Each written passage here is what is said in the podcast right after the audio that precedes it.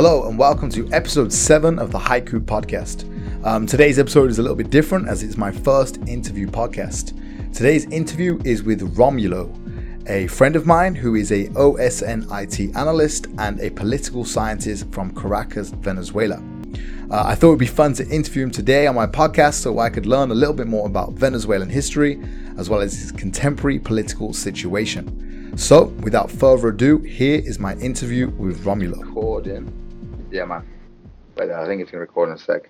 I don't really use Skype actually. I'm not really familiar with Skype, man. yeah.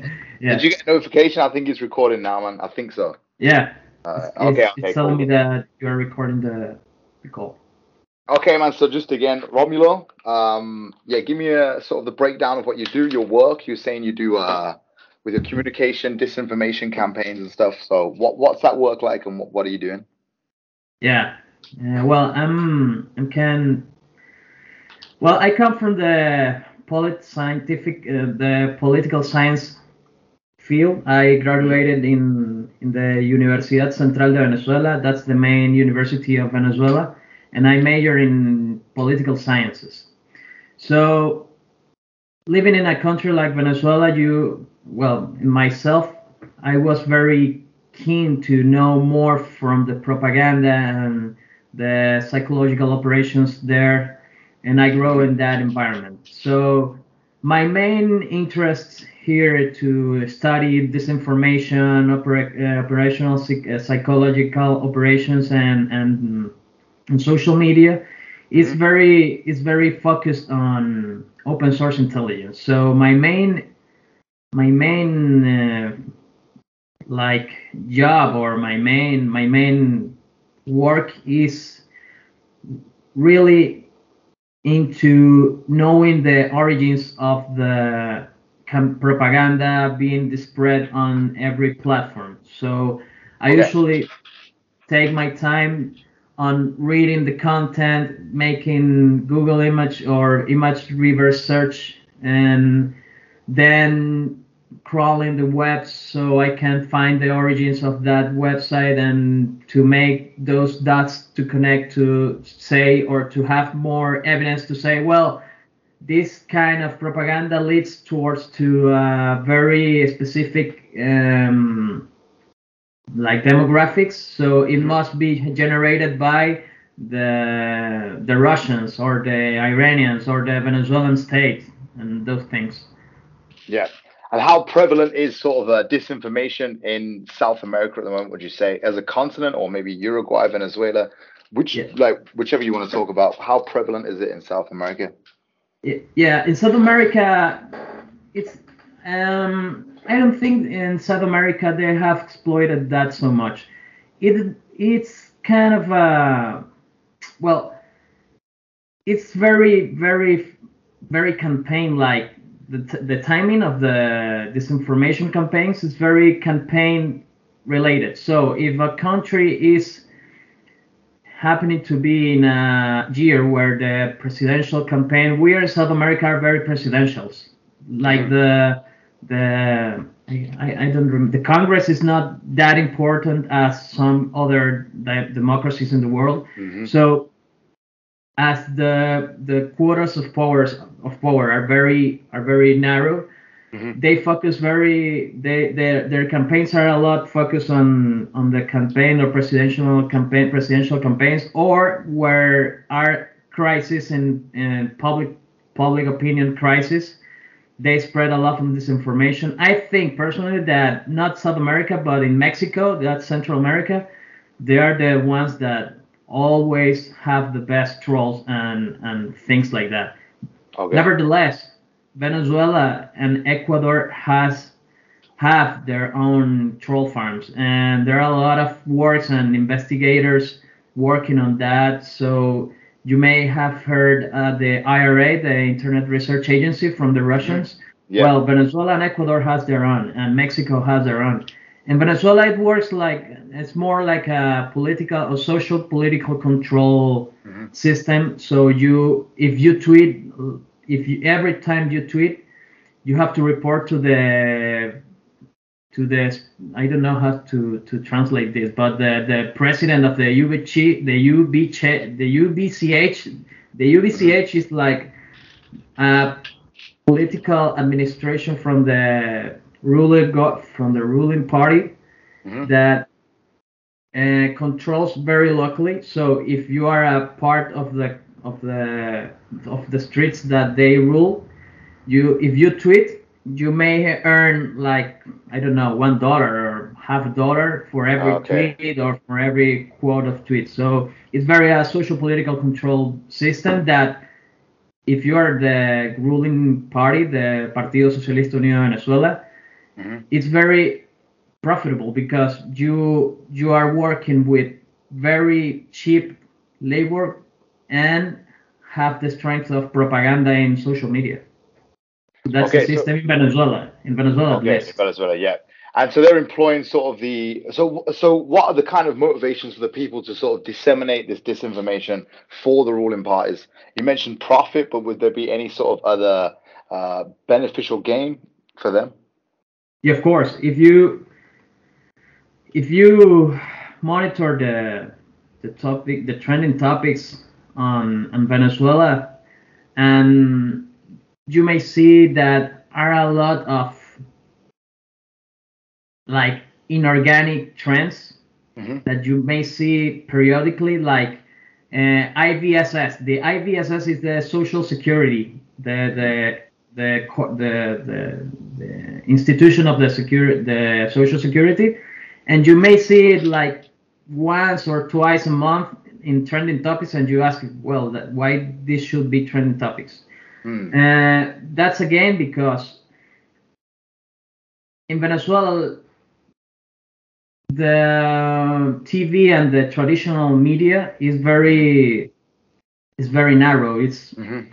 It's kind of an arm of the state. It's virtually uh, the it's part of the government. There are Okay. no dissident voices, or there are a few dissident voices. So they know that the new generation, or they they have a they, they are very aware of the power of the social media. So they want to control at least the narrative being said or being worked down in in the in the cyber spectrum. So they gain a lot of, of, of they gain a lot a lot there because they not only aim to the local the local propaganda like in Venezuela, they they work towards the spread of, this- of, this is this information in people like us that we don't live in Venezuela. We're five million Mm. Venezuelans out there. So every news, if you are very like into the country, I'm not that into the country, but you may you may give you may receive this information every once and then. Okay. Just a way to kind of keep the um. Well, okay, let's just, Yeah. let's just go wind it back a bit. So, like, you obviously grew up in Venezuela. Um, so how how how long did you live in Venezuela? And what's sort of the sort of current, or what was it like growing up? Actually, what was it like growing up in Venezuela, like on the ground as a kid, and uh, your sort of stories from there? hmm Yeah, well, my personal experience is I have I I- don't know if the I, I it's very it's very like I don't want to say that my personal experience is everyone's experience, but I come from a medium class, working class family. So living in Caracas. Caracas is like the jewel of the crown of Venezuela. Okay. Nothing. I mean, if the, if the country went on a blackout, Caracas is still online. You know. Okay, yeah, yeah, yeah. So- yeah. So it's like the sort of the Yeah, central of everything. The capital. Yeah. It's, the, the political capital of the of the country. But yeah, growing as a kid in Venezuela, it has a lot of perks. I mean, Mhm. I'm a child of the revolution. I uh, Chavez was elected in '98, and I was born in '90. So Okay. I was seven or eight. Year, I was eight years old when he won when he won the first elections, and I remember that my family was Chavista. Everyone in my in my like in my Circle. yeah, circle, my near circle, were uh, were Chavistas. So they have they, they had a um, the, the real the real causes of this was that the political parties, the the traditional political parties, were very on the they were they were going down of the on the decline. public opinion. Yeah. Mhm. So yeah, growing up as a kid in the political spec and the political view, I I lived in a very unstable country Mm.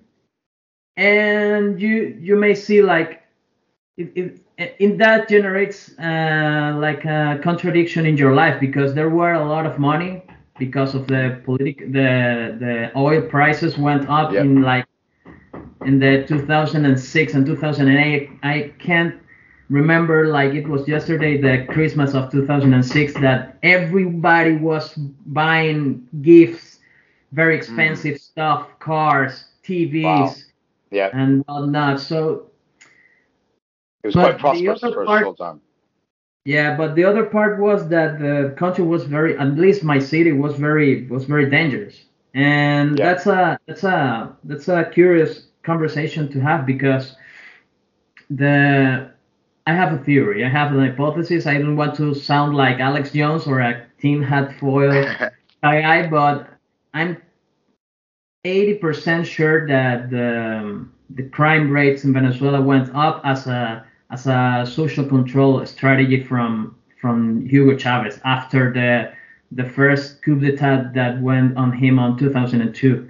okay, so what? Why? Um, what makes you believe that? Yeah. So, Okay, yeah. uh, yeah. my my hypothesis what uh, goes this way. He he was a very like he he wasn't very liked on the first government af- before the the coup d'état in 2002, the uh, April 11th 2002. And uh, he he had a little bit of he, he, he kind of polarized the society. He he was like 50 or 55. I can't remember the numbers. But after the coup d'état, he radicalized himself. Mm. And I think that Fidel Castro uh, advised him that you should uh, radicalize the revolution. So he went on turning the knobs more and more. Mhm. And what happened? He used a tactic that is is is, is I related a lot with Mao Zedong guerrilla warfare. He he he banned the guns on on civil societies in, in civil population. You could you uh, at the at this day you can't buy a gun legally. Hmm. It's impossible. It's impossible. So he wanted to sort of disarm the populace, Yeah. and, and sort of, and then also at the same time make it uh, unstable. So it's kind of a a scary sort of concoction to have, like a very unstable population, then also no gun rights and stuff like this. Of course, yeah, that's one of Okay. the part of that. That's that's that cost. And he then went on creating and giving money to these Bolivarian circles in Mm. Venezuela. They call it círculos bolivarianos. The Bolivarian circles were little branches of armed uh, paramilitary. It's Mm. paramilitary. Paramilitary, yeah, that's right. Yeah, paramilitary force that were thugs really. They went. They they all were from the more populous zones of Venezuela and the more and ironically where well not ironically where the Chavismo in Caracas w- was born. It was in Catia, the most populous zone in Caracas.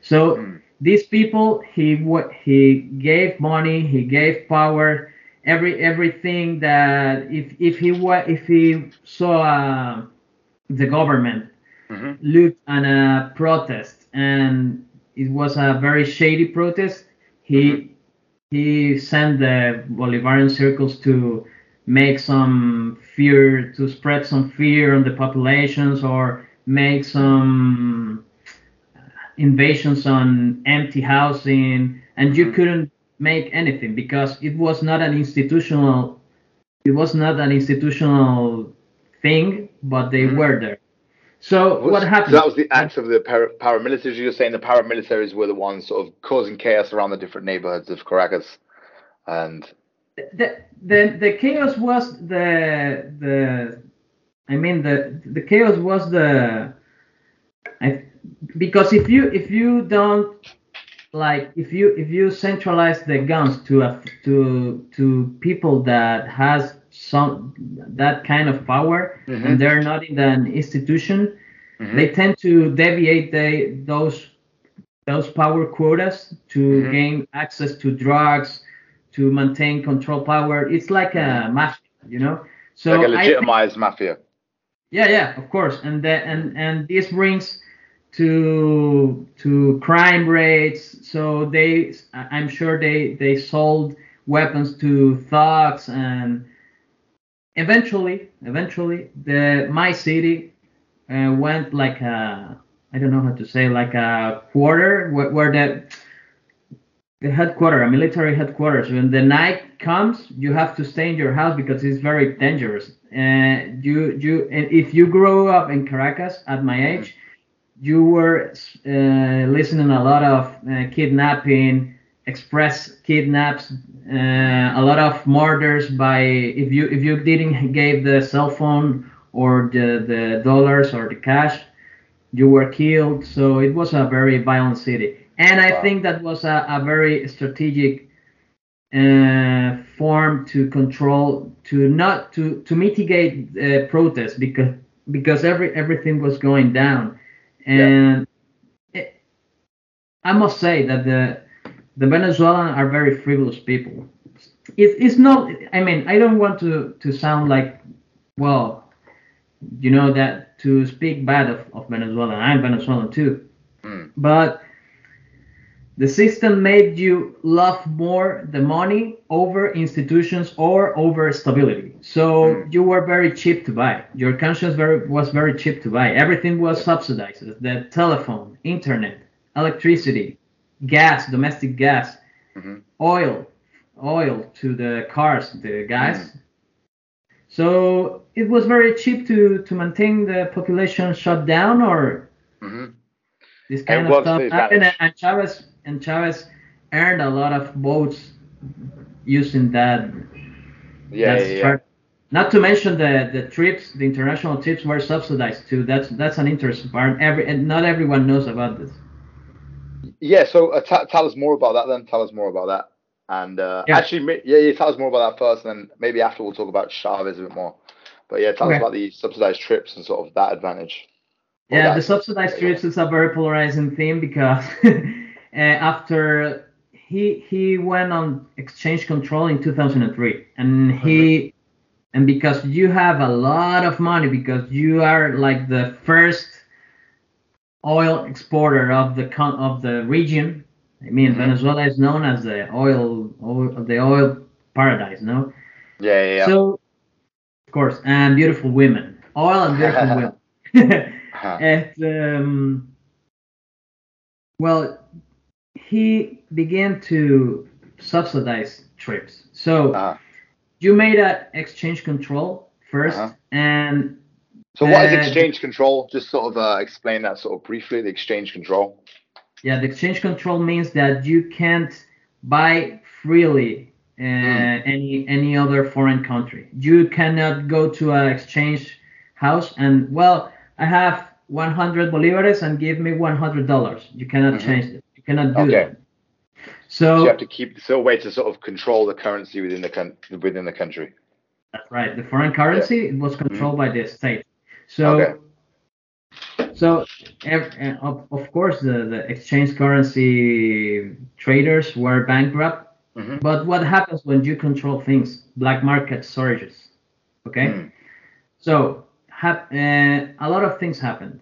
First, he maintained the exchange, the currency control, the exchange Mhm. currency control, and he the, the main reason to do that, the at least the political reason to do that, or the the public reason to do that, how it was marketed, it was because of to avoid um to avoid that the currency go, went out hmm of the country because Yeah.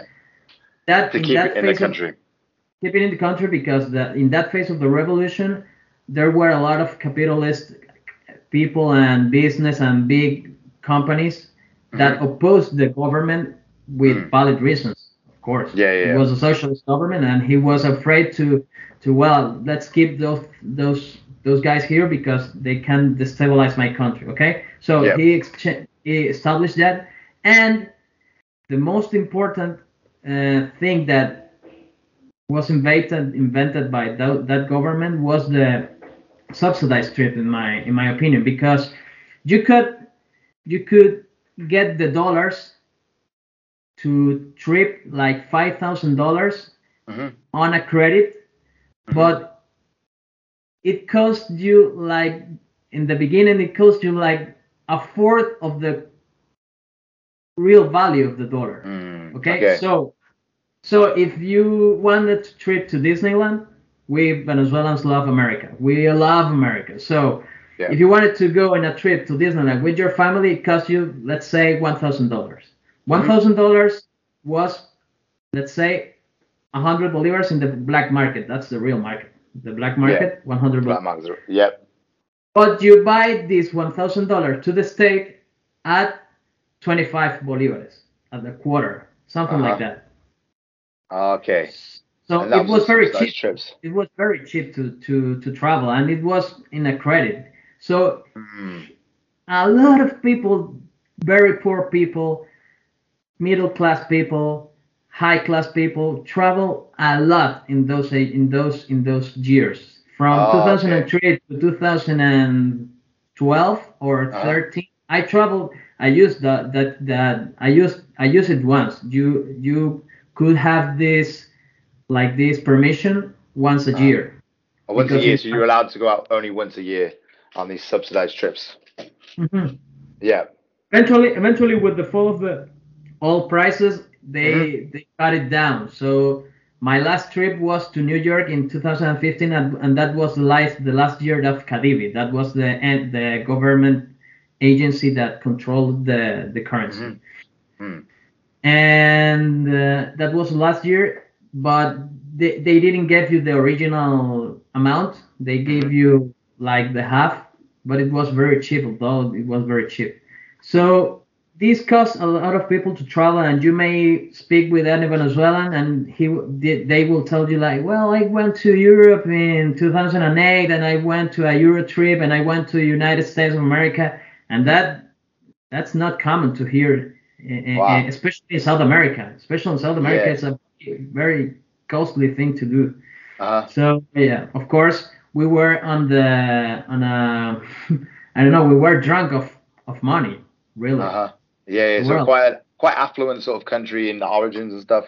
And sort of bringing it back to sort of Chavez. So like Chavez is what was Chavez's rise like? What was his appeal to the sort of population and stuff when he was first getting elected? And uh, how did that like eh, what happened later on? What was the sort of promises he maybe made or didn't keep or the corruptions and stuff? What sort of happened to him later on in his uh, career? Any sort of the things. So just sort of from the beginning, you said you was born sort of on kind of pre-Chavez days. So Mhm. you kind of got to see the Venezuela change quite a lot over the last decades and stuff. So yeah, what was the appeal with Chavez first? What was the big appeal? Um, man, the, the the the big appeal of Chavez originally was that he was an outsider. Mm. You must you must know a little bit of history to know the Chavez origins. It's Okay. it's very very it's very I mean it's very easy to to get this the, the origins of Chavez. Chavez was born the, the political figure of Chavez was born in 83 I think with the movimiento with the MBR 2000 uh, 200 Mhm. and these were some some guys of the armed forces that made an oath to an oath an oath uh, Hmm. like a oath i don't know how An to oath. say it Oath. Yeah, oath. Yeah, yeah, yeah. yeah they made an oath to to overthrow the the um, to change the the status quo because after the last dictatorship on our country in 58 the Yeah. marcos perez jimenez went down and 40 years of democracy was established a very stable democracy Mm. but with two ruling parties so what happened Th- these two ruling parties were going well in the first 20 years. After those 20 years, they went down, and it was in, in 83 came the the Black Friday. It's called the Black Friday. What happened on Black Friday? Yeah.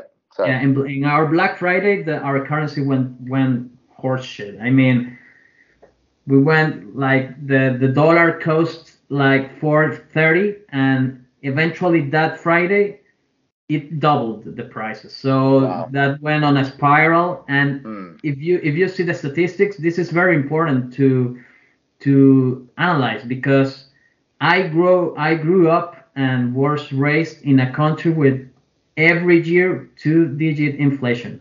Every year. Every So- single year.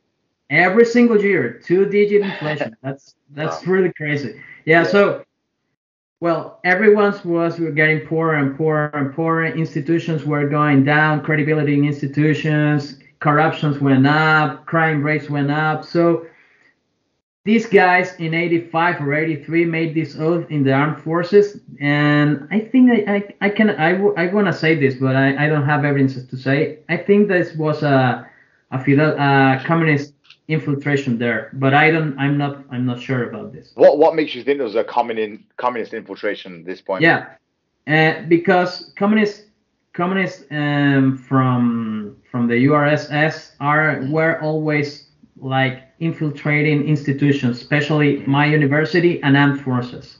They work like that. They, Yeah, yeah, yeah. they it's called maskirovka in, in, in Russian. It's like the the deceptions or the they, they infiltrated institutions as as they always do. But Mhm.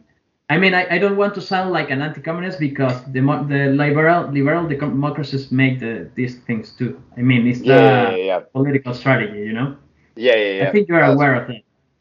You're Yeah, yeah, but it's taking a nuanced view of it. Yeah, it's fine. I think uh, there's many. Yeah, I know. It's I know, 'cause so you- you're saying the communist sort of um, ideologues, like people like promoting certain ideologies, were getting into sort of like institutions of education. Like, were they having a sway on the masses? Were they in media? What sort of what was their scope? Yeah. Uh, the my university in the the Universidad Central de Venezuela and some institutions were very keen to promote these leftist things. Mhm. And one of the the main reasons they did this is because in the Pacto de Punto Fijo, Pacto de Punto Fijo is the Punto Fijo Pact. Punto Fijo is the house where it was written. This pact is the name.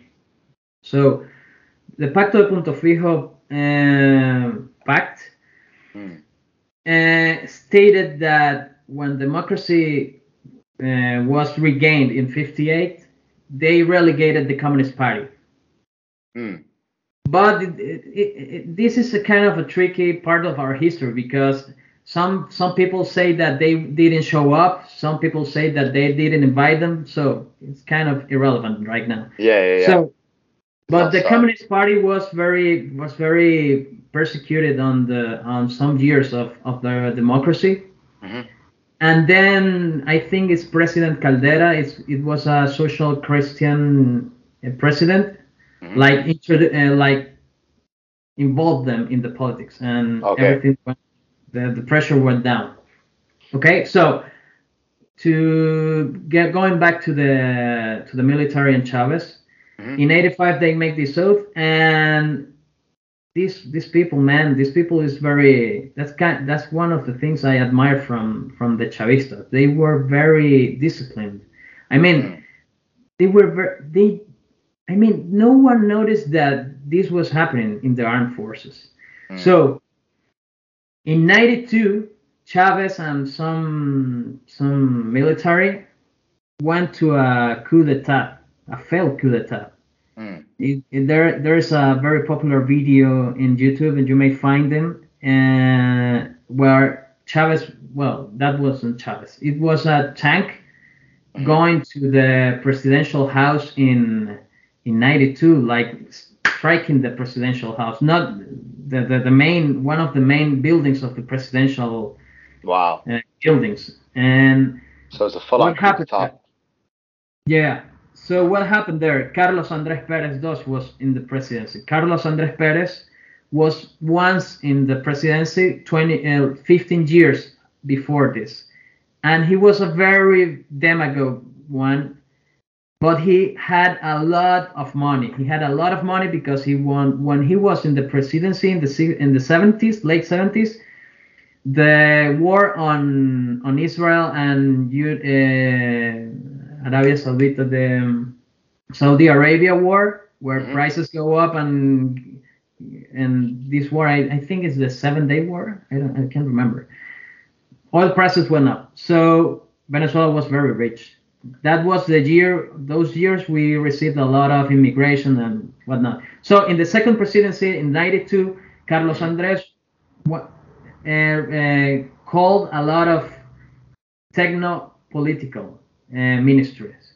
Okay. He he was very i mean he, his his ideas were very were very good my friend. I mean to see a, a, a a, a, country where everything was oil, oil, oil, everything was subsidized, and he went in this presidency after being so popular, and he went and said, "Well, you have to catch your belt because not everything must be subsidized. We have to make some private investment here. Mm.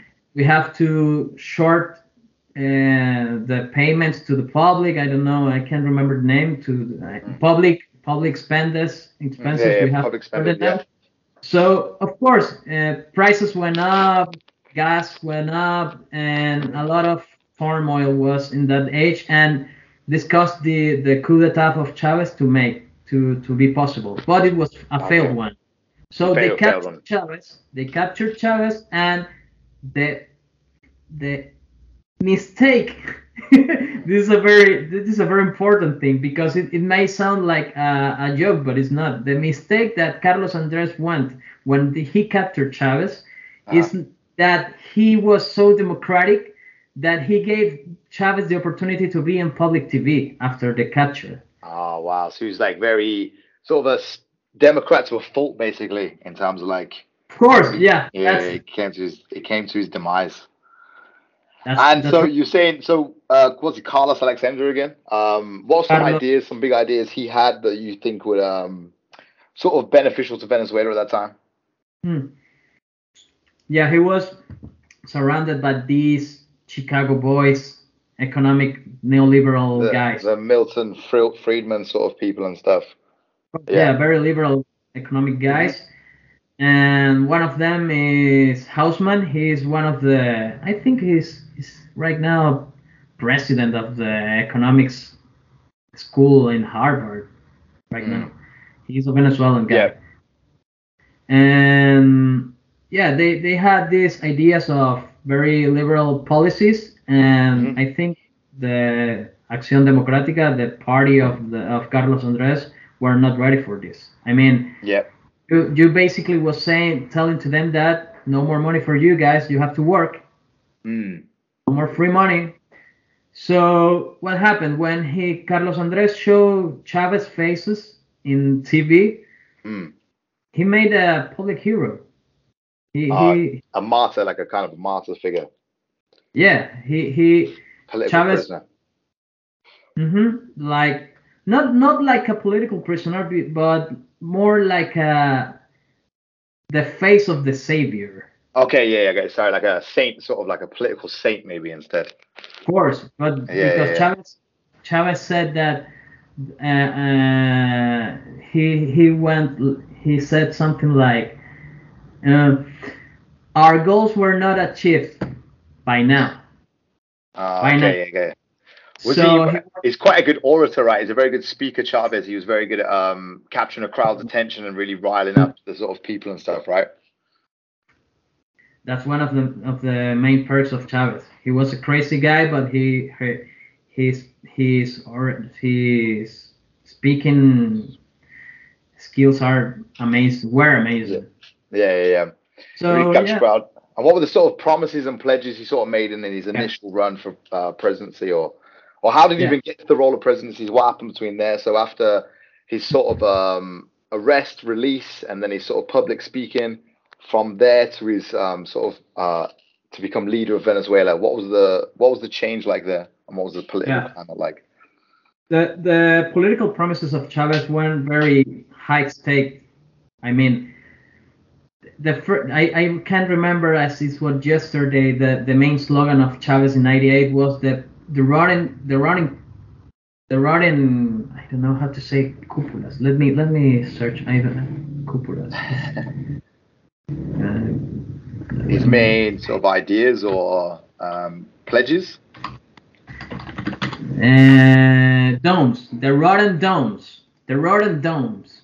So Okay, the yeah, rotten yeah. domes were these corrupted, very corrupted guys in the private sector and public sector, and he went all the way with the corrupt, the rotten domes, the rotten dumps, the rotten dumps. So with this in hand, he went like, we have to change the constitution because the 1961 constitution is a it's a dying constitution. It's not uh, it's not uh, focused to our people, to the people, to the poor. It's always focused to the rotten domes and the capitalists. And but it wasn't a very socialist, Marxist like uh, narrative. It was quite. Uh, what? How would you def- How was- would you describe it, it? it was very it's a it was a very social democratic uh, like narrative. If you if Quite- you if if you hear it right now, it's a kind of a social democratic, but with some strange smell. With mm, I don't think that's very very social democratic. So he went with this and well he he won on on the on the constitution changes and he won as the uh, on this referendum and he won so he made a lot of promises like to to diversify our economy to make the, the food industry went up gave the agricultural agricultural workers some credits to make productions and whatnot, but that didn't happen. I, I mean, uh, he didn't he didn't invest in in main uh, roads. It was a, but I think it, it it was because a lot of corrupt corruption. Mm. it was a very very corrupted country. And i think that was in in in in one part because that that that was very attractive to maintain some quarters of power because he wasn't very liked. He has to buy everyone. He had to buy everyone he wasn't liked. Um, do you mean he wasn't liked in the political establishment or sort of the public and stuff? in the in the political establishment of course not because they were very angry with chavez Uh huh. because they knew their origins and some private the private sector was very very aware of his intentions and i can't remember that that was very crazy that was very crazy times my dude because if you see the propaganda that opposition went on the private media now you can tell why he shut down the the private media i i'm not a, i'm not um, I'm not condoning himself. I mean that wasn't that wasn't right, but it was very aggressive propaganda. Very aggressive propaganda. Like we have to overthrow the government. We have to make to the streets and overthrow the government. Okay, you can Wow. you can't make that. So what? That was that was the private. That was the private um sort of media The private companies calling calling for the overthrow of the Chavez uh, sort of Mhm. um Mhm. Chavez government. Wow. Yeah. So they were sort of uh yeah. So was, do you think it was kind of like a lot of vested private interests had um a lot of interest in overthrowing Chavez because of his sort of um complete control of the economy, or, or at least his want for the complete control of the economy? yes, Yeah. I think that was the main reason because I don't see any other reasons. And he was very, well, he was a very undemocratic guy. He he once ma- he once said that uh, Acción Democrática, this this ruling party I told you, he want to make. He said, I, I want I will make you public uh, cosmic dust. I will turn Wow. you to cosmic dust. Yeah. So, of course, if you if you were Adeco from Ah. Adeco is the the name from the persons of Acción Democrática. you were kind of banned within the the the, the, the political spectrum. I mean, you you they, they, you didn't have a chance. You were always pushed back. Mm. A lot of a lot of a lot of uh, conversation and things were done within the government, but Mm. Money was very important to make those uh, strategically political movements Mm. moves of Chavez. And yeah, the private sector was very important in the first um, like in the first stages of Chavismo because those were the the the main financials uh, of the coup d'état in 2002. And a very important thing to say here is that the coup d'état were mainly leadered, uh, uh, like mainly guided by the private or the union workers of the Mhm. private sector, Mhm. and no political party was involved. It was all from sort of private business interests instead of like political parties. Yeah, and the and two main branches. This one that you just mentioned, and Mhm. the ex ex workers of PDVSA. PDVSA is the main company of oil. Okay, yeah, yeah. Okay, yeah, so yeah. and and what happened? Well, I I just made you I just told you the history. What happens then in 2003? This this is a this is like the the next season of Chavismo. It's seasons like three. The in the next year after the failed coup d'état that was a fucking disaster in Uh-huh. political strategy, war strategy, public opinion, narrative. That was a disaster. No Yeah. one, everyone hated that kind of stuff because it was that bad uh, executed that even the the Americans re- retreated the, the support. I mean, Yeah, of course, Americans were involved. Of course, they were. Involved. yeah, yeah. I was gonna say. I was gonna. I was gonna talk about American interventionism a bit Mhm. later on, but um, we- I mean, you can talk about it now. Like, what sort of role was America playing in the background? Obviously, when you sort of talk about these p- private business interests, I think a lot of people will automatically assume you mean like uh, America's gonna have some involvement with this. Yeah, of Um, course. a, a huge oil-rich company with a socialist leader um, who wants to nationalize oil and stuff. That goes against all of America's interests and stuff. So, to what extent do you think they were involved in some of these um, uh, periods of instability in the you know beginning sort of beginning terms of Chavez's presidency? Well, I mean, to see, we have to make this with a grain of salt. We have to take this with a grain of salt because, Mhm. of course, you you are very we are very accustomed to hear that that narrative of the 70s or the 80s that every rich country with oil is going to be invaded by United States. But I don't think that was the main reason Mm. because PDVSA was already nationalized in Mhm. the 70s. In the Oh, so it'd 70s. been, oh, so it was uh, decades long before Chavez. Yeah, of came course. Yeah, yeah, yeah, yeah. yeah, yeah. Of course.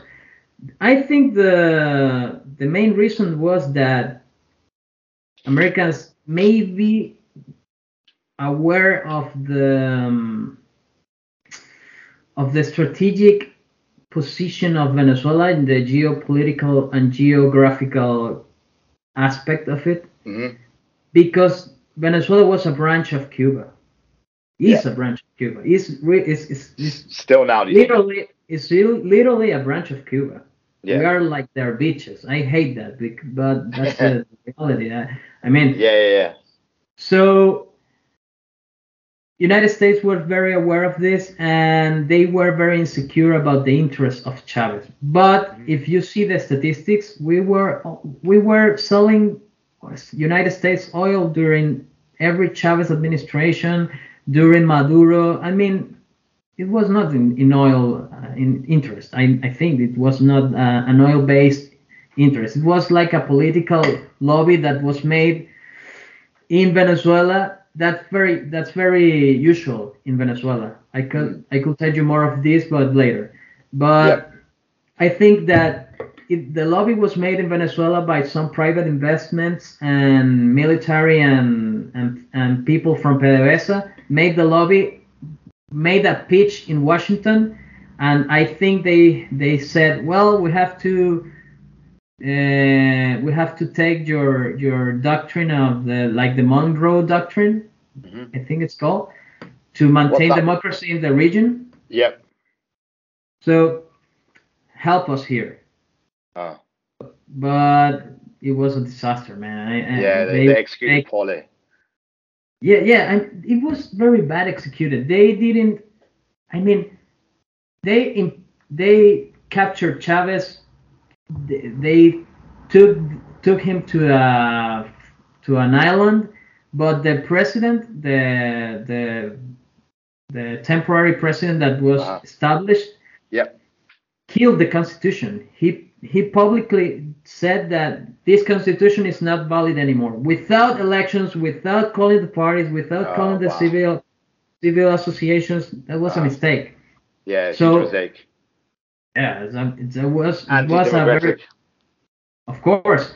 And the, the the armed forces turned the turned back and regained Chavez to power, and he returned as a messiah, literally as a messiah. Yeah, I was gonna. It kind of props uh, Chavez then up more as the pro-democratic sort of rival in a way. If some um, interim president comes in after a failed coup, failed execution, already a bad public image, and then comes in and says, you know, fuck this constitution, we're done. Uh, without the without even consulting the people, then yeah, Chavez would come back as yeah as a hero, a messiah. He's kind of like the one that would seem to be bringing back stability, maybe bringing back um, sort of order to a chaotic sort of few weeks or months. you mentioned the right keyword. It was very chaotic, and this this has to this is a very important part because when he went he went returned, and I mean when he returned he was very backed up by the actions of the oppositions. He now have this this this history of to to say that you know what this guy can do, right? Mm. Opposition is very bad. Opposition is very undemocratic. They want to overthrow me. They want to kill me. They are the bad ones. And then when the I, I can't remember. I think I'm I'm confusing the the stages of the of the revolution. But in uh, he uh, Chavez was uh, victim of the oil or petroleum stop. Like I don't know, paro petrolero. It's like they they the uh-huh. PDVSA workers, the this this, oil, the PDVSA workers was like an elite that controlled virtually the economic of the country. 95% Yeah. of our dollars became came from the oil. So if you have the mm-hmm. ruling this ruling company, you can rule the, the country. So Yeah, they went they, they they made a, a stop i don't know how to say it the, the, the, like uh, they stopped working like two months in a political Strike.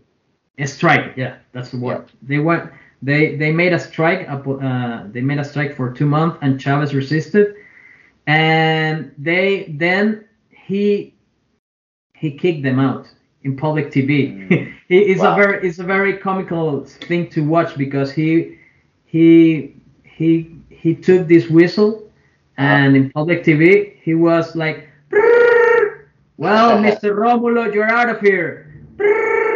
You're kicked out. Out all those strike kind of strike three strike. You're out. Yeah. Wow, and that you can probably find that on YouTube, right? Where sort of clip of him Yeah. kicking everyone out. I, Yeah, I, nice. if I found it I can I can send it to you.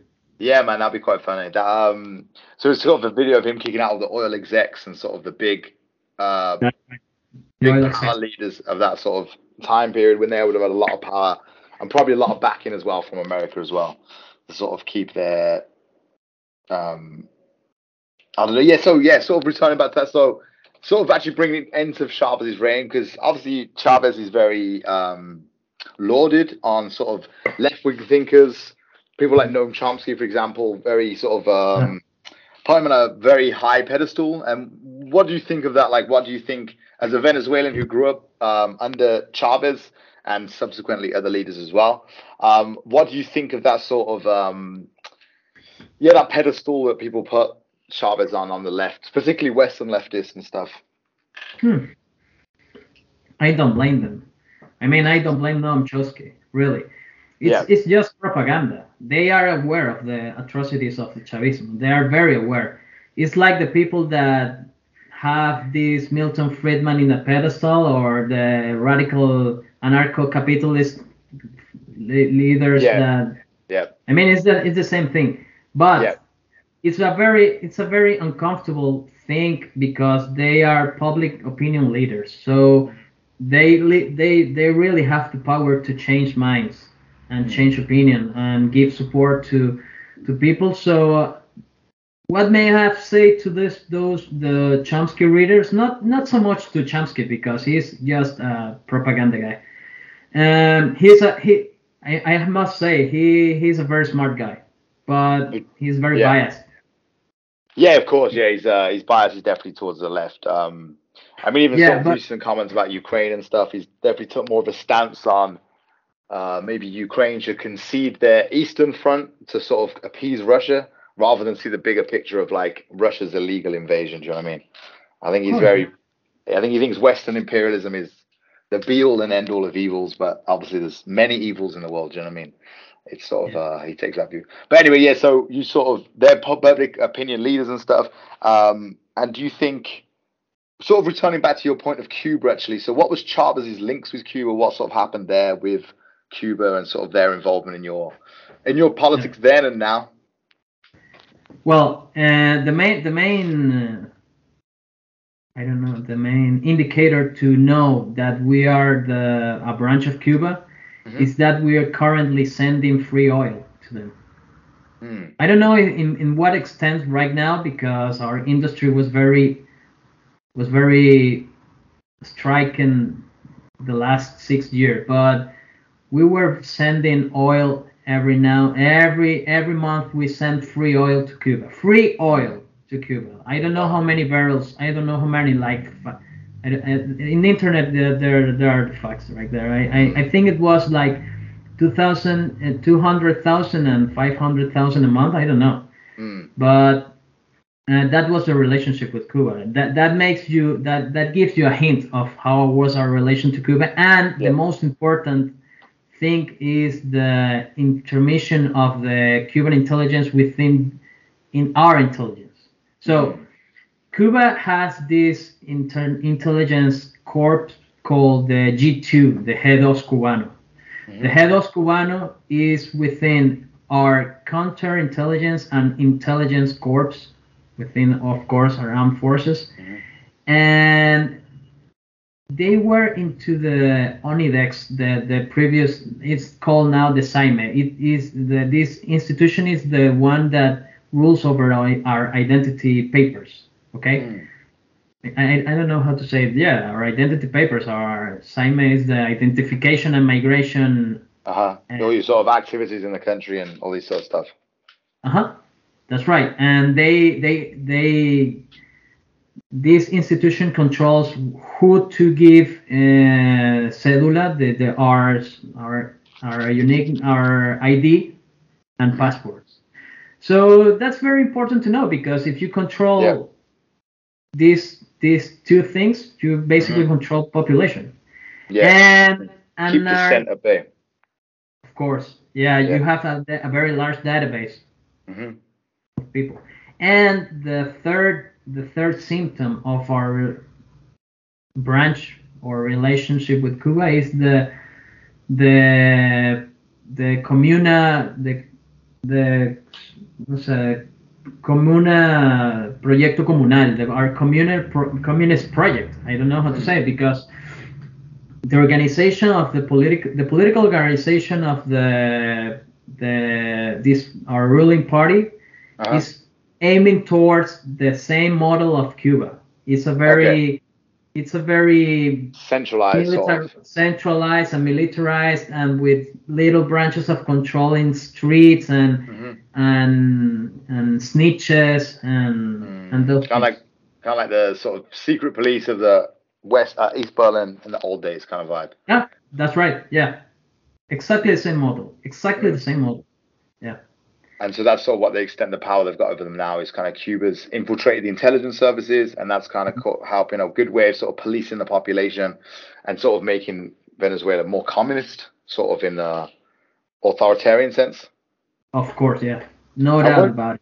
No When was this it. sort of started? Was this started under Chavez? This sort of uh, Cuban infiltration?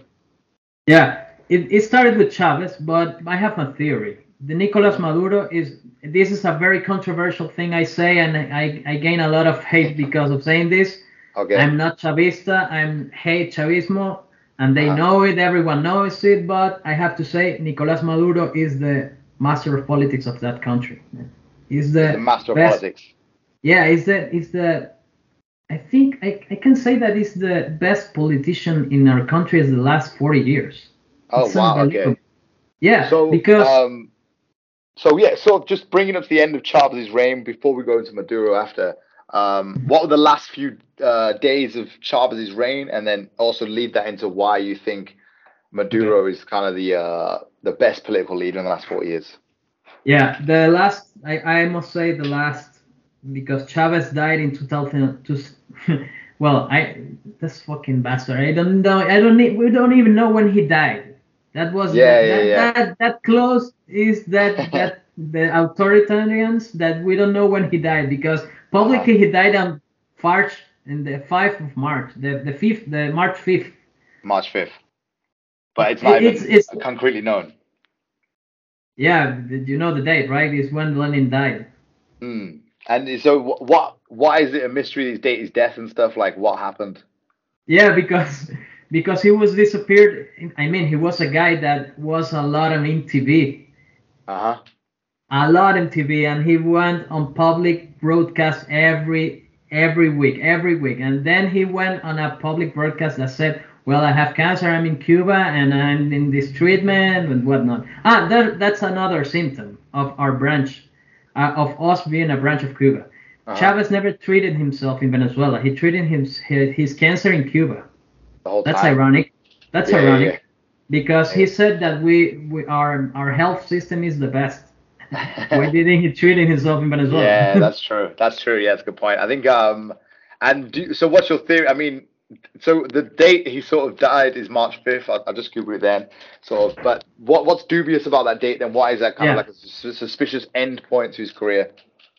Yeah, uh, the suspicion of his death was because a, a very known journalist called Nelson Bocaranda, Mhm. and the rumors, you know, Venezuela's. Uh, once one uh, one of my teachers in in the one of my professors in in college told me that Venezuela is one of the the best country to make intelligence because everyone could talk with a pair, with a, with a couple of beers.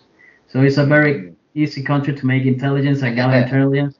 So we are very gossip. We're a very gossip culture. We have Uh-huh. this this gossip thing. So you heard a lot that Chavez is dead. Chavez is going to die in December. This was in December, and this journalist tweeted that Chavez was dead in I think was December 30th or 31st. Oh, so the last day of the year, basically.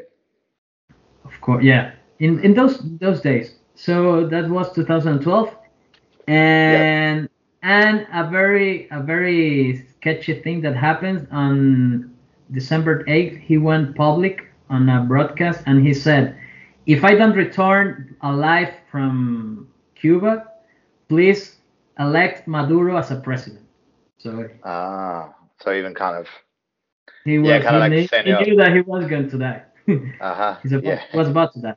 So that was uh, well the last two years of of, of Chavez was were very were very good economically for the Mhm. people at least because he went all in all in with the money because presidential elections were in 2012 the, the same year he died Mm. so that so I mean man the, everyone everybody had new TVs were traveling ab- abroad uh, new inver- uh, investments a new a new uh, bridge in the Orinoco I don't know a lot of a lot of money was in the street a lot of money but that was Caracas Mm. in the interior and not Caracas There's You- countryside, rural sort of parts. Uh-huh. You could you could notice that the power shortages were as, was a reality, not as right now. They were Uh-huh. very mild, Right now, it's horrible, man. There, there. I, I knew, I know people that live in the country that sometimes they have like three hours without power or Oh, wow. the night. No, it's horrible. Well, Yeah. this happened the last two years. So you asked me the last years. Mhm. There were a lot of money in the streets. Political political things were very stable because it was polarized and very centric on the presidency. So Yeah. and the opposition has the Enrique Capriles, uh, like the leader of the opposition. He Mm. he was very uh, he was gaining a lot of clout in that in Mm. that age, and people was tired of Chavez really. Mm. Um, in 2012, everybody was hoping that uh, Capriles win, uh, win uh, won, and he didn't win. Um, that's it. What? Why didn't he win? Do you think was it because of a sort of um, No, no. I, no, I think he didn't win because he he didn't manage to get the the the, the, the numbers. yeah, just the sport? He couldn't galvanize the population as effectively. He almost did it. He almost did it. He had like 40 40 percent, forty five percent. I can't. Oh remember. wow, yeah, that's quite Yeah. high. Yeah, yeah, yeah. That's quite high. And so this kind of leads into uh, Maduro's sort of um, presidency now, which is he's the current leader of Venezuela, right? Yeah, I want to mention. Sorry to to. Yeah, to so- yeah, to don't this. worry. Yep. I, ha- I have. I want to mention uh, to the election system and the election aspect of the Chavez government Okay. that there are doubts until this day that Chavez was winning all this time. You count the times of you count every election on our country, and we have elections like every year, Yeah. something like that, like regional elections, presidential elections. Uh, referendums. This was also a strategic part, a tactic of democratizing the government as a Mm. public relations vision that that's that that make him a lot of leverage in the community in the international community because we were seeing like the peril of democracy because we have a lot of voting and, and we had we had this uh, digitized system of election with machines and Smartmatic this company. Mhm. and Smartmatic this this must I must say Smartmatic went uh, the like two years ago he they said that they were they were failing on some elections. So Uh, that illegitimized some some elections but that doesn't matter right now. And Chavez uh, failed to uh, one election. He didn't won one election. That was the constitutional amendment on 2006 I think or 2007 in that amendment amendment he want he wanted to radicalize the revolution. And this is very important to know because if when he failed when he didn't won this election i think that uh, that said a lot of our population we didn't we don't like socialism we, we are we're very capitalist we love money and consumption and we are Yeah. very gringos we're very gringos right to be true Well, So- Venezuelans are very gringo. yeah, Venezuelans are very American. We love America. So, the American way of, of life. Hmm. Um, so yeah, that's a comment I have to say, and that's that that's I I, I must take it to the Maduro part and my theory about Maduro because I think Fidel killed or didn't support Chavez because Chavez died in very sketchy or, or shady Circumstances. uh, circumstances. Yeah, because it was very a very obscure, not public thing. The Death Act is not uh, is not public. Nobody knows why he he died. Died. Really, It- it's not. I, I- we don't know. He Yeah. he simply died, and, and that's it. That's the last anyone heard of him. So, what do you think? Sort of, um, what reason do you have, or sort of believe, even that um, Fidel Castro would have, or at least the Cuban government maybe would have had a role in his death? Yeah. Well, the first thing to to comment here is why did Chavez made his, his treatment in, in Cuba? I, I don't know why he did that because he was simply he could simply go to the military hospital and Mhm. the information was very close there. So why he have to travel Go to a different country. Yeah. I, I, I don't I don't see any any function of that. Yeah. And the second thing, I don't know. I- don't. I don't say that Fidel killed him, but I think Fidel was very was very tired of Chavez because Chavez lasted a lot a lot in deepening the revolution. Mm. Chavez was so egocentric, in my opinion, Mhm. that he was afraid to be more incisive in the revolution. He didn't profundize, I don't know how to say it, to to radicalize the communal state. Mm. He he stayed in power f- 15 years and he didn't make a grasp of, of making the communal state. Mm. Uh, He wasn't able to sort of get. Yeah. Sorry. no, no, go ahead. I was just going to say, so you sort of, so you think uh, he sort of failed to deliver the, you, you think it's a failure to deliver the sort of communal society that Castro Yeah. would have wanted is kind of Yes. a reason for him to sort of, um, the, the, the, the sort of reasoning for that his death is a little bit dubious and kind of suspicious. And maybe Cuba had a role. I'm In, 100% of that. I'm 100% of that. so you think it's Yeah, yeah. he probably couldn't deliver on Cuba's promises? Oh, sorry, he couldn't, yeah, deliver on the promises he made to Cuba, sorry. And that they probably sort of had a revenge thing to get rid of him and then introduce uh, Maduro.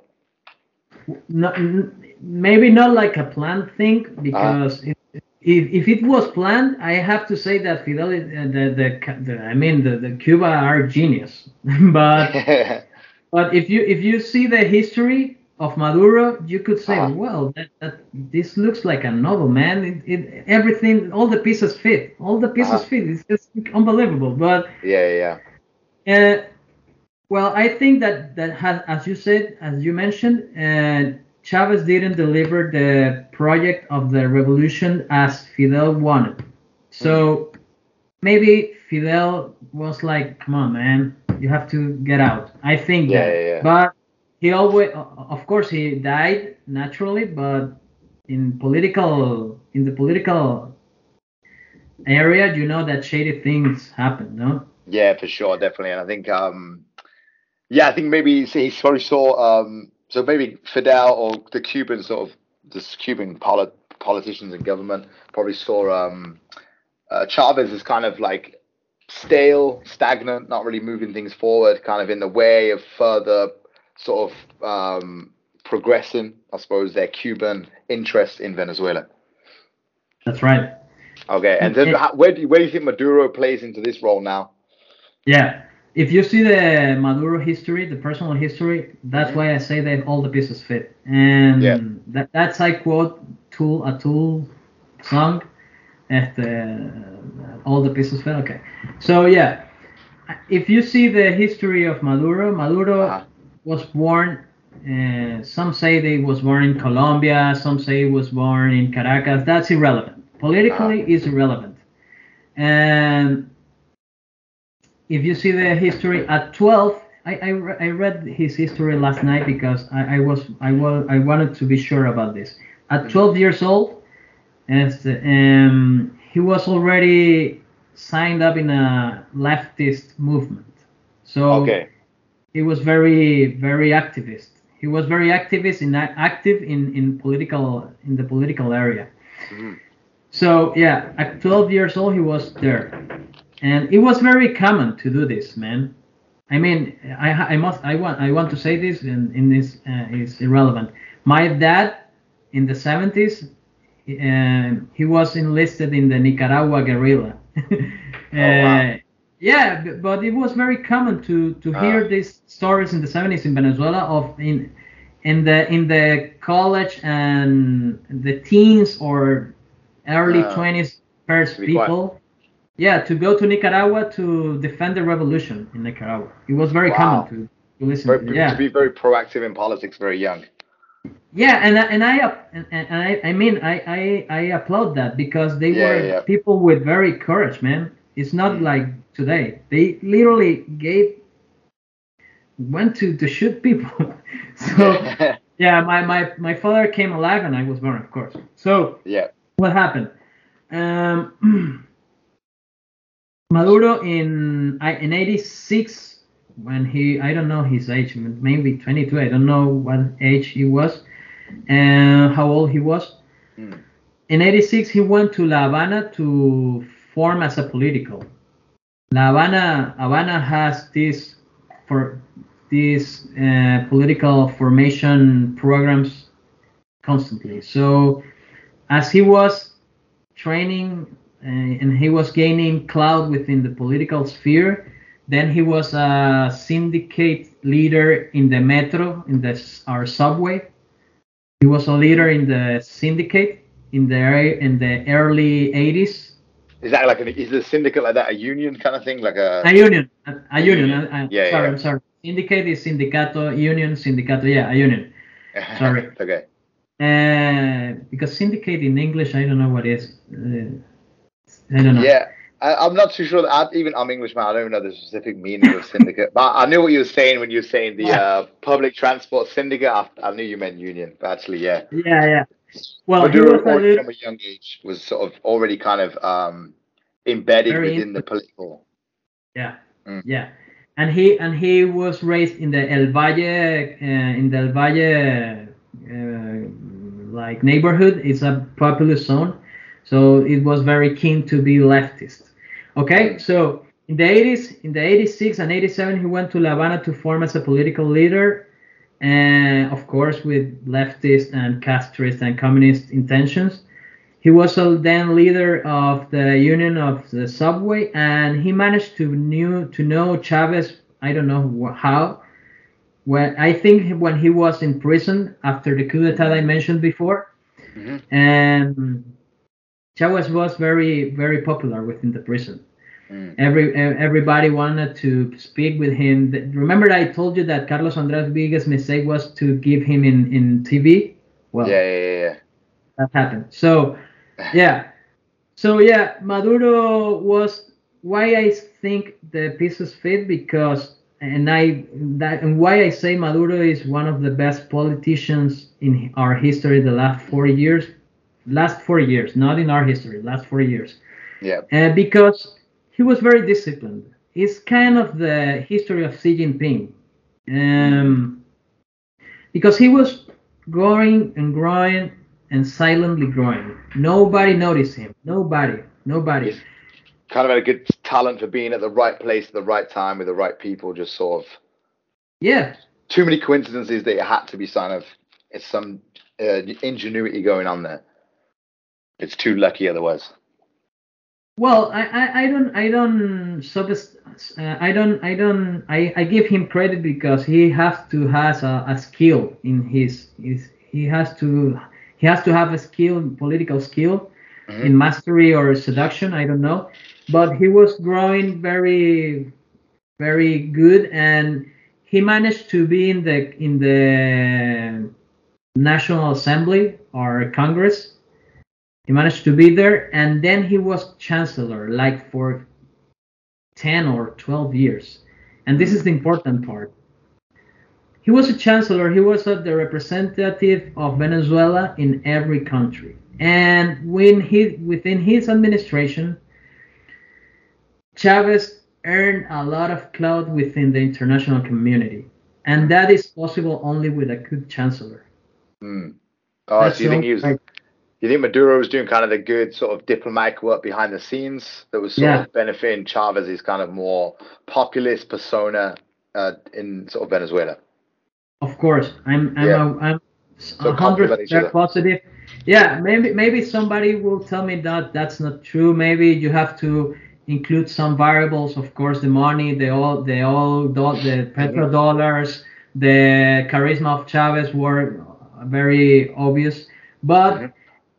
If you have a bad chancellor, you you don't manage to do that. So Mm. in those in that administration, Chavez and well the the Chavez administration managed to make this important uh, Chinese funded bank, Chinese funded uh, the fund of Chinese in, in Venezuela, the South South uh, relationship with all these African countries. He managed to gather political leverage in the Caribbean, so the CARICOM was created. The South region, Brazil, Ecuador, Bolivia, Argentina, Yeah. Uruguay, um, well, what else? Ah, Iran. They, I mean, Mm. they, they made a pact with Iran and Russia. So Wow. this was this was made under under Maduro, and nobody remembers this. And this is the, the the most important part. And I think that's the genius of Maduro. He looks like a stupid guy, Yeah. like a like a total idiot. If you see his face, is come on, man, you're kidding me. Can't believe you are the dictatorship of a country. Yeah, kind of like Boris Johnson in the UK, a little bit. Yeah, sort of That's right. That's yeah, right. Yeah, Yeah, of They- course. they pretend to be like an idiot, but really behind the facade of being, oh, I'm just a stupid guy in the right place, right time. There's actually some sort of scheming and plotting behind all of that facade, you know. Mm. Yeah, and I have to mention uh, after your your very good documentary on the man behind the curtain of Russia. Uh-huh. Remember, I told you the the man behind the curtain on Venezuela in this age. Okay, so so yeah, Maduro managed this, and the the important the, the the funny thing is that when Chavez died and the elections came, everybody went, well, that was the bus driver. The bus driver, he didn't even Ah. graduate. He's a stupid guy. He's a Mm. bus driver. And I told people, how can you? I mean, if you are democratic, at least you must respect that he is a bus driver. That yeah, exactly. Yeah, yeah, yeah. So you were saying he's kind of like the man behind the curtain and that sort of thing was Maduro the whole time, sort of scheming. Chavez is Chavez kind of had the image, the populist image, and then Maduro was kind of the boring, not Mm, boring, very smart diplomat behind the scenes, establishing the sort of foundations for international relations and that. Yeah, that I, I'm yes, of course. But the, Yeah. I, I, I- mentioned your your documentary to mention it then uh, after after I explained this. Oh, okay, okay, okay. Sorry. So no, but you you you said it right. So Ah. in the in the 2013 elections, when Maduro came, he won the elections. He's a very shady results because Enrique Capriles went up uh, again, and there are there are some some studies that say that he really won, but I don't know what happened. I, I don't really care. I don't really care about results. I really care about the the, the facts because Yeah. to make a forensic result you cannot make a case it's very difficult and politics Yeah, is not yeah. that legally focused Yep. okay Mhm. so so everybody was sub subvalorizing i don't know how to say it, to under to underestimate maduro Mm. like he was a bus driver he's very stupid he Yeah. i can't believe it he didn't he doesn't he doesn't speaks well he confused the words and in those those ages like 2013 and 14 is when he pro- with he went he went down to the radicalization of the revolution and the pro- and the communal project that's why i say that maduro is the um, the the the most important part of the Bolivarian revolution and Uh-huh. to the branch of Cuba because even though he is radicalizing the revolutions he's very he has been very like flexible to manage to break the opposition he completely broke the opposition sadly but our opposition is very stupid he's very stupid yeah, it's very stupid because it, he, they don't they don't want that's me that's my conclusion. They don't want the power. They only want money. If they wanted power, they could they could manage to bring every strategic possible. But all they want is money, and Mhm. corruption is down there. And the PSUV, the the party, Mhm. corrupted them, and that that was under the Maduro administration, and I think that Maduro was is a genius because of that because he broke all friction in political spectrum. Mhm. He he managed to engineer a very fitted sized opposition that he can control Mhm. and and still be seen as a legitimate president. Legitimate president. So he's Oh. kind of like he can play sort of both sides of it, the game, sort of the corruption stuff, and also be the uh, government serious side. Yes, and kind of uh, what happened in, in East Germany that the position was fake. That was happened here. Mhm. That is happening right now in Venezuela, and the stuff that is relevant right now, right now in 2012, is that population is tired at this point. Mm. They don't. They are at ad nauseum. They they they we received at politics ad nauseum at the point that we don't want to know anything about politics and all we are focused is in money money and money and money and i don't know who rules me but i i only want to to earn money enough to live as a people of a normal person. So that's the brilliance of maduro and that's what's happening right now in venezuela. And the brilliance is that he he don't have any friction right now and he has this red carpet to do whatever he wants and please because he he can now uh, dip the project the communal project the communist project. Mm. Okay, so he's kind of like he's he, furthering. he turned venezuela into a russian oligarch Okay, do you think he's gonna do? Uh, that's sort of leading to my next question now. But like, so sort of, what do you think holds for the future of Venezuelan politics, like domestically, internationally? What do you think the next five, ten years hold for Venezuela now?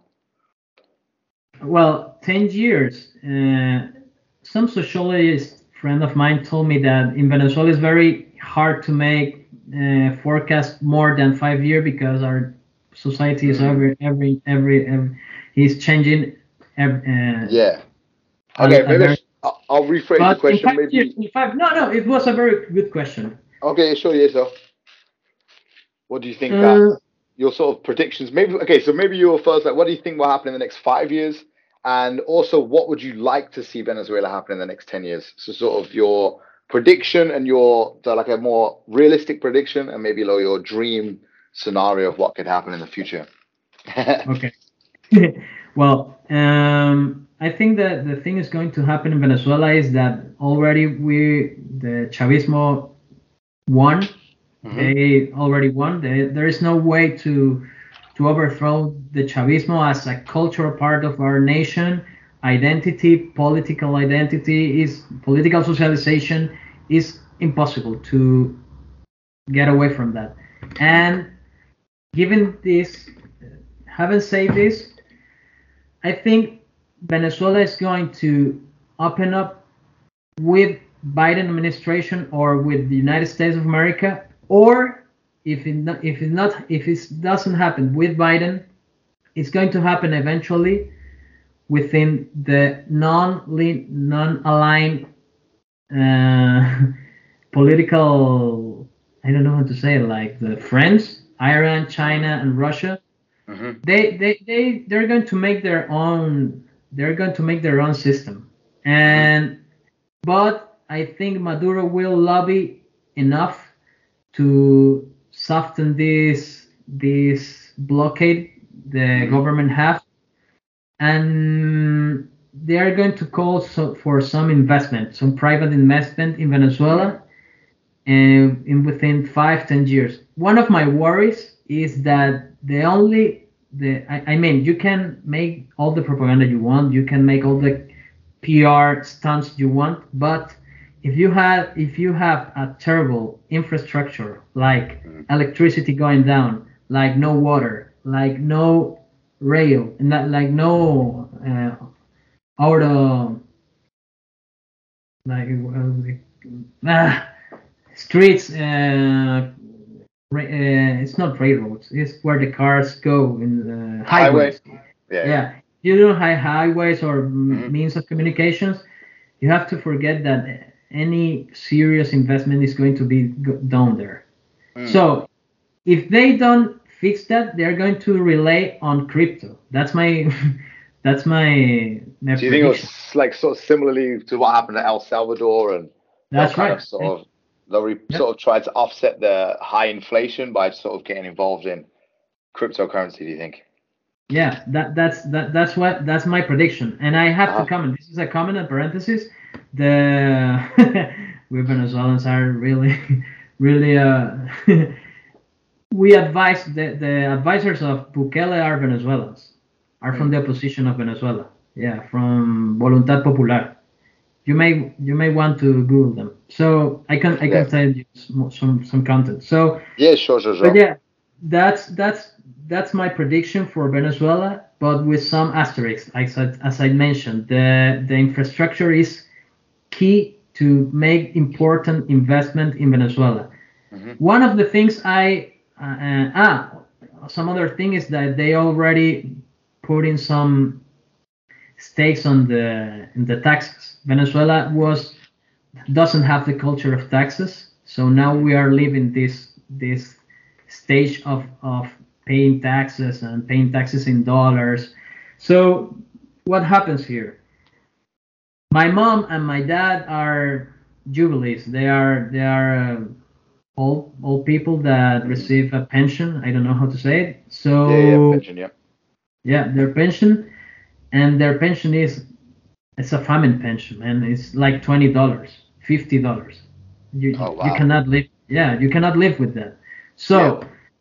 one of the thing I'm worried about is that they have to they eventually have to make a system of pensions and security, social security, because the generation that is working right now, let's say 20, uh, 18 to 25, they are paying taxes with their labor. They're not because the the salaries are being dollarized, but in in black. I mean, it's not accountable.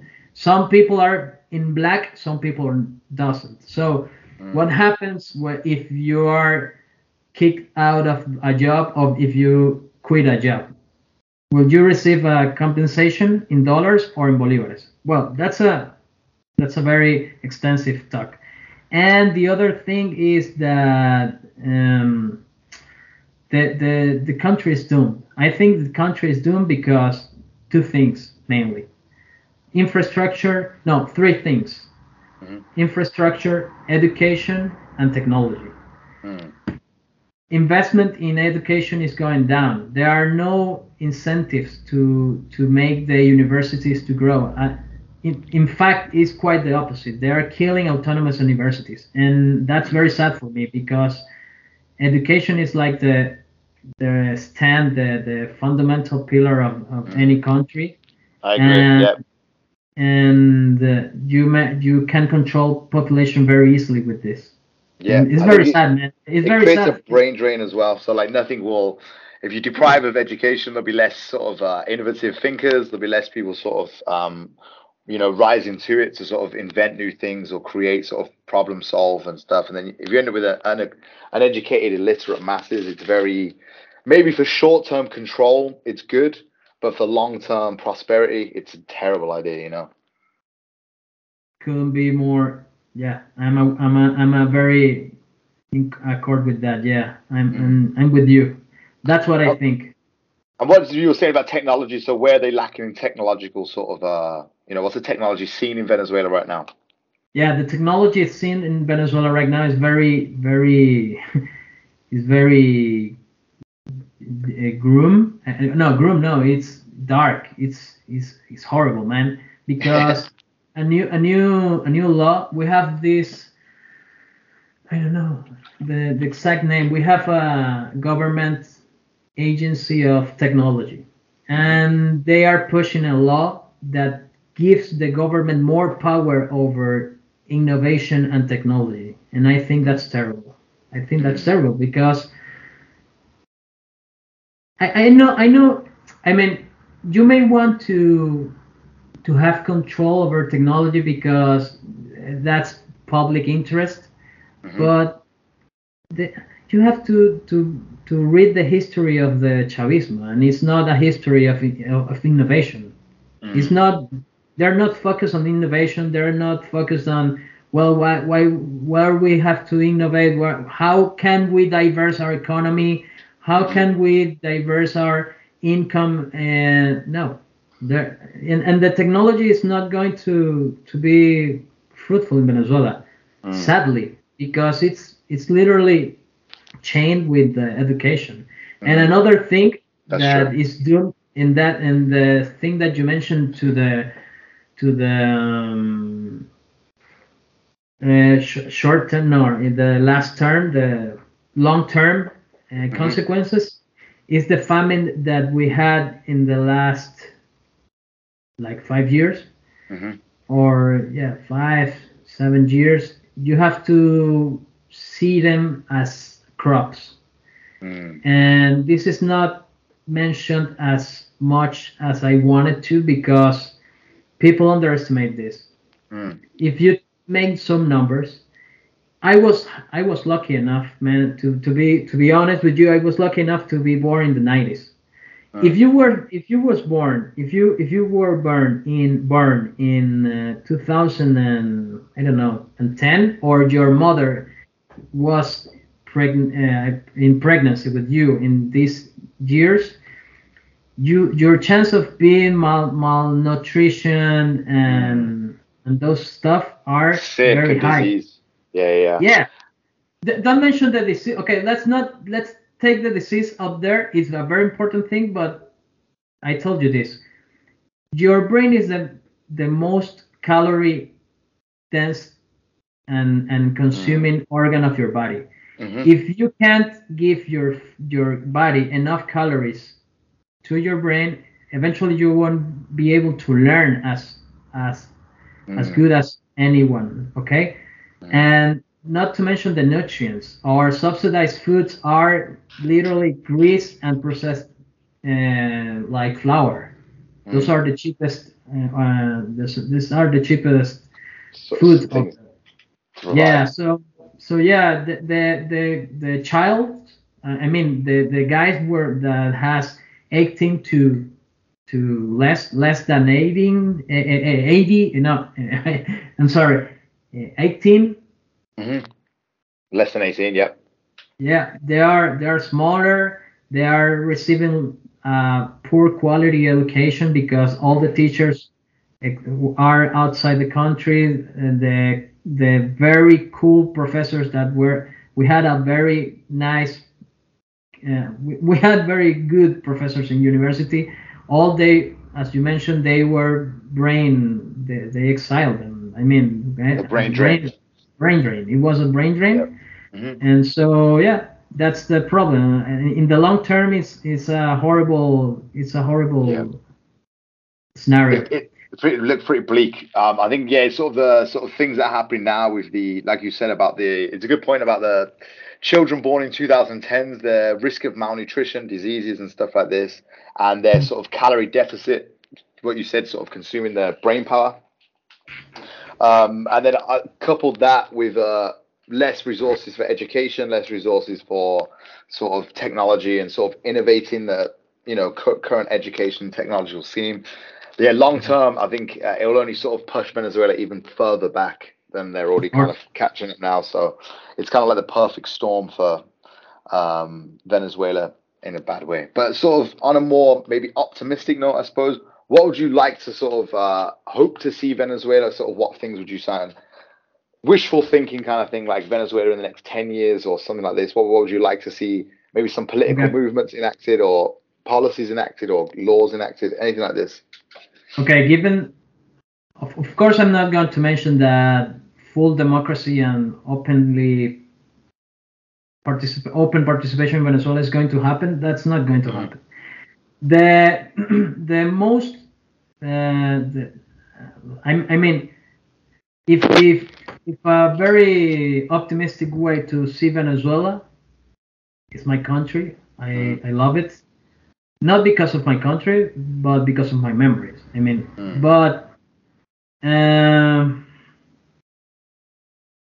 i'm hoping that nicolas maduro is smart enough to invest in infrastructure that's the first step if Mhm. if he doesn't invest in in infrastructure we are doomed man and Yeah, so yeah. I don't care who rules my my my country anymore. I don't Mm. care. So everything we care, we we we we are in a in a set that we're in a stage that only we want is stability Mhm. and less uncertainty, and that's Mm. I think Maduro Maduro is kind of working towards that, but there are some suspicious because our uh, although he uh, detracted, I mean he eliminated their government eliminated some currency exchange uh, bans. hmm I mean, the dollar is already in the street. You can now buy, buy dollars uh, legally. There are some laws that I'm very suspicious, and I think they are saving them as a as a magic trick when things going too well. If the liberalization of economy makes some people going up, and Mhm. he solves some danger. Some are the price price control price control Uh-huh. laws Uh-huh.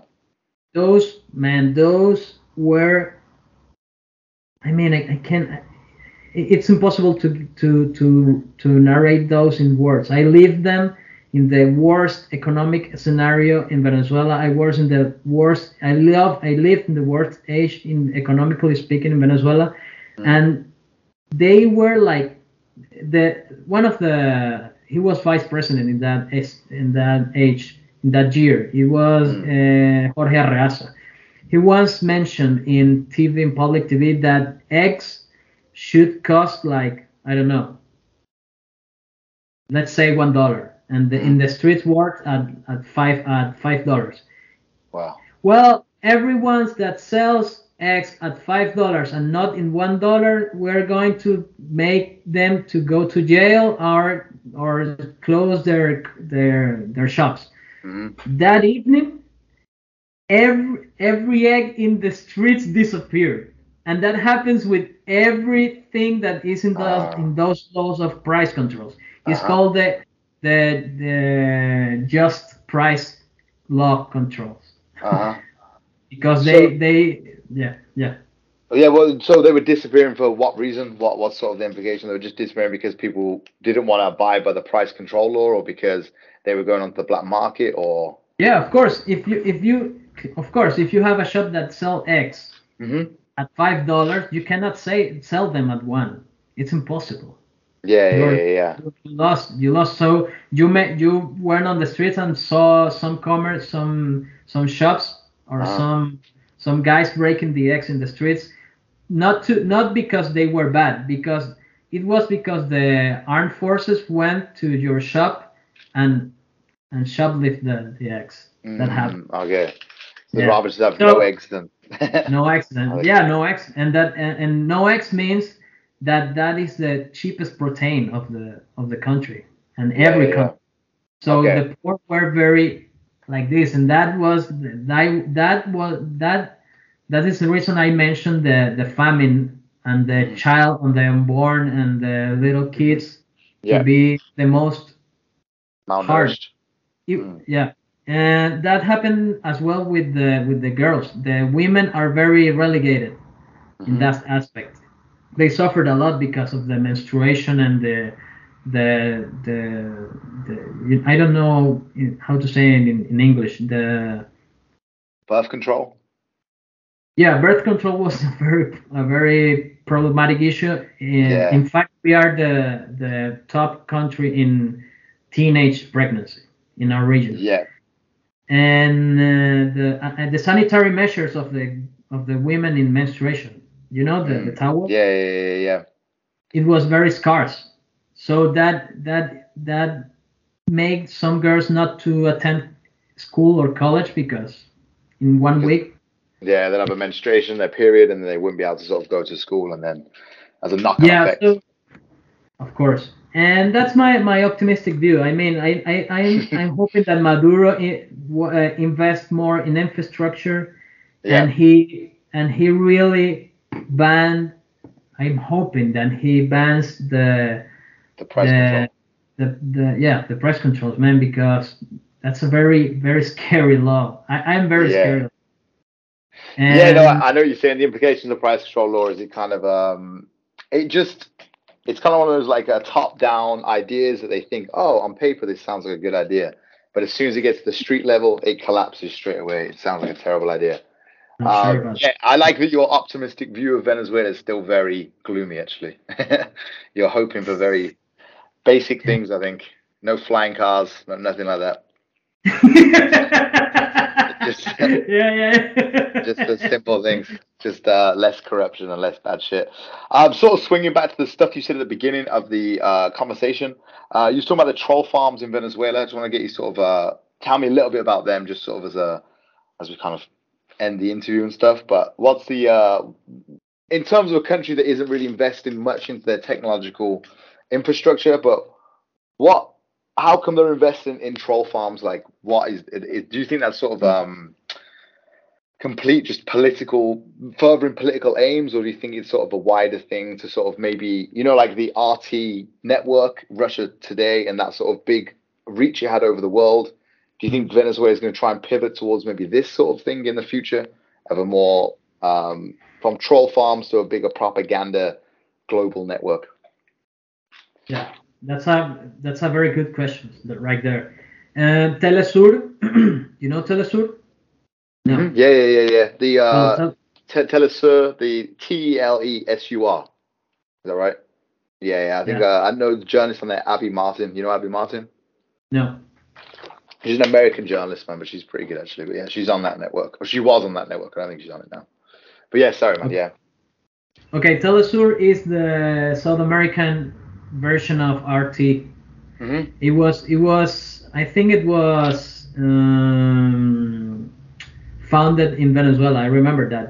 In fact, I worked uh, like two or three streets away from the main branch of Telesur in Caracas, mm-hmm. and RT uh, news and all that shit. Uh, we have our branch. I, I mean, Chavismo lives about. Chavismo is all about propaganda. Chavismo is all about propaganda. So,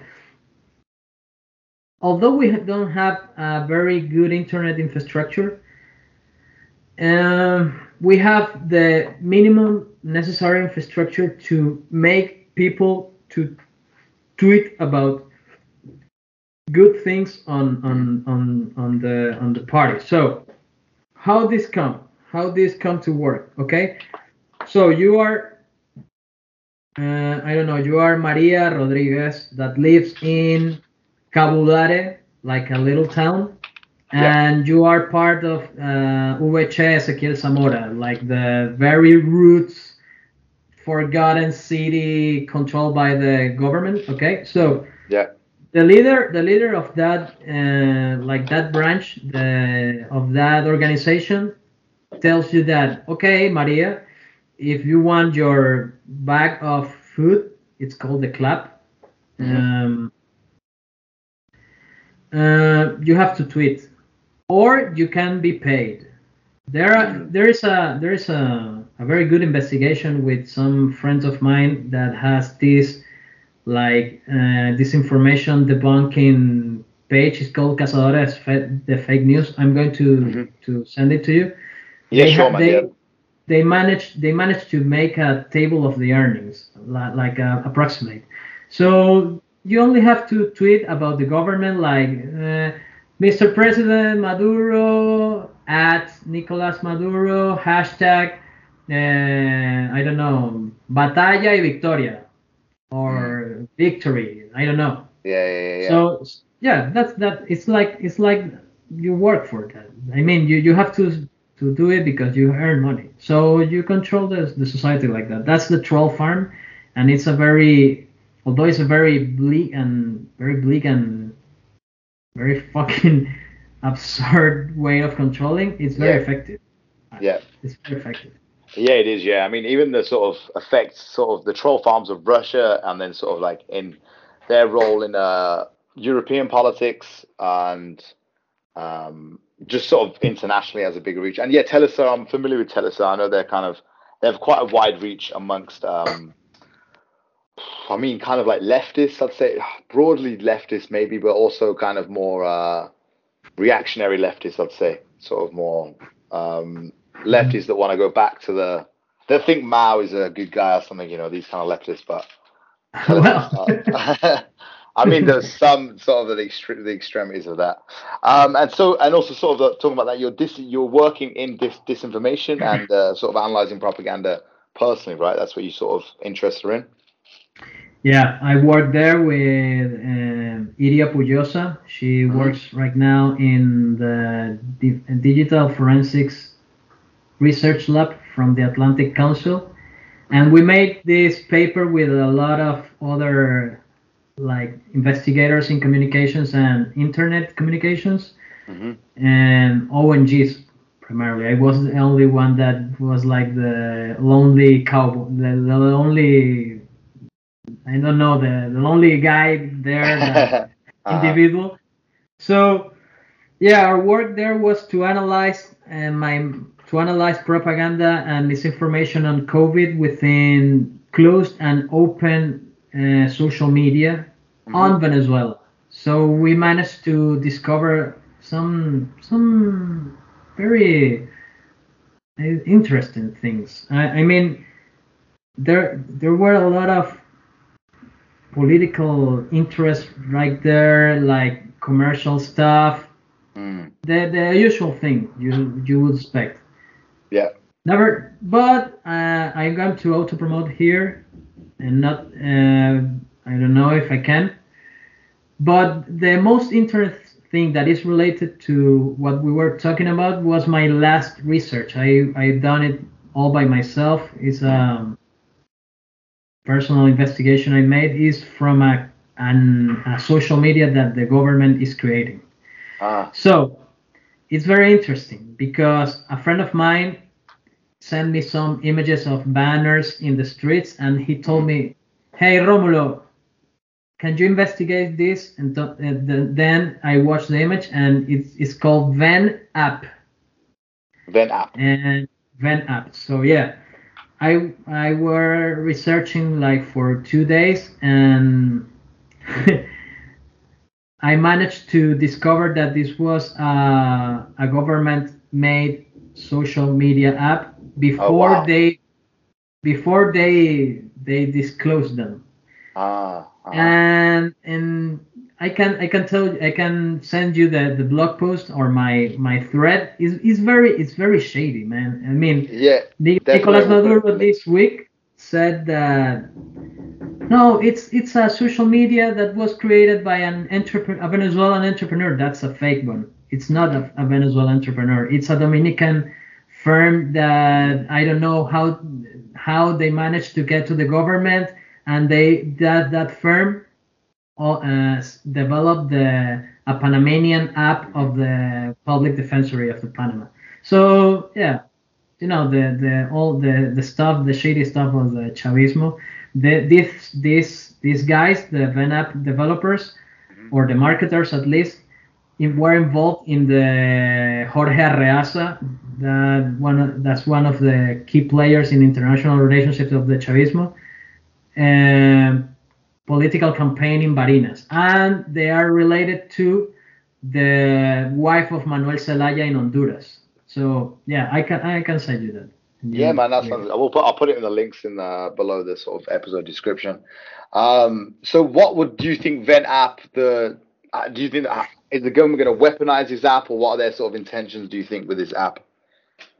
Uh, it's a uh, that's that's a thing I'm I'm very I'm, I'm trying to to to discover because I don't know if they are making this as a side social media propaganda in case that they they get to be blocked Mm-hmm. because they work a lot of in Twitter and Facebook Mm. but at the same time the product has this like uh, this reporting thing that you you say that okay i was i witnessed a, a drain in a sewage in my street so let's Mhm. report that but it's not the only thing it, it has a lot of things so Yeah. that's very suspicious that's very suspicious Yeah, it is. There's- And do you, do you think that reporting will? Is it also to report people and sort of like? i could i could use it to report people i don't know Yeah, well, I mean, you could sort of maybe. I mean, the they're, they're creating an infrastructure there anyway. This whole like reporting thing, whether Yeah. it could start off as like, oh, this is just to report, you know, broken drains in the street or something, or could it be then further to to report dissent or report people that are sort of, um, you know, protesting or something like this? Do you think it could be used for that means eventually? Eventually, eventually could happen. I mean, Mm. the if if you if you see the the history of, of imprisonments or or detentions, I mean, there are people last week or last the three weeks ago, uh, old lady, a poor old lady, man, that was making arepas in a video and was having fun of Maduro with the names of the arepas. Mm.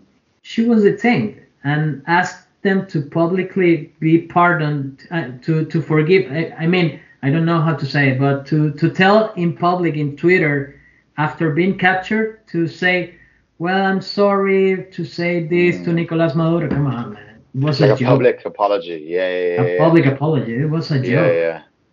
So yeah, the the the origins and the weaponization of this app is very is is like latent. Is is Uh-huh. right there.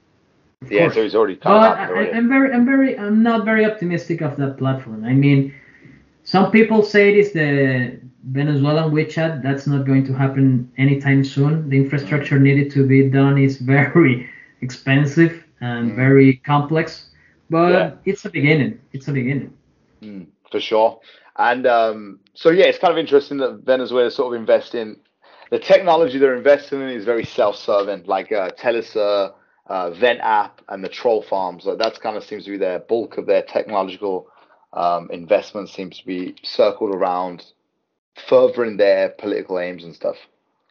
Of course, and Yeah, not yeah. to mention, not to mention the the ZTE investment in public and facial recognition technologies to the Mm. to the police.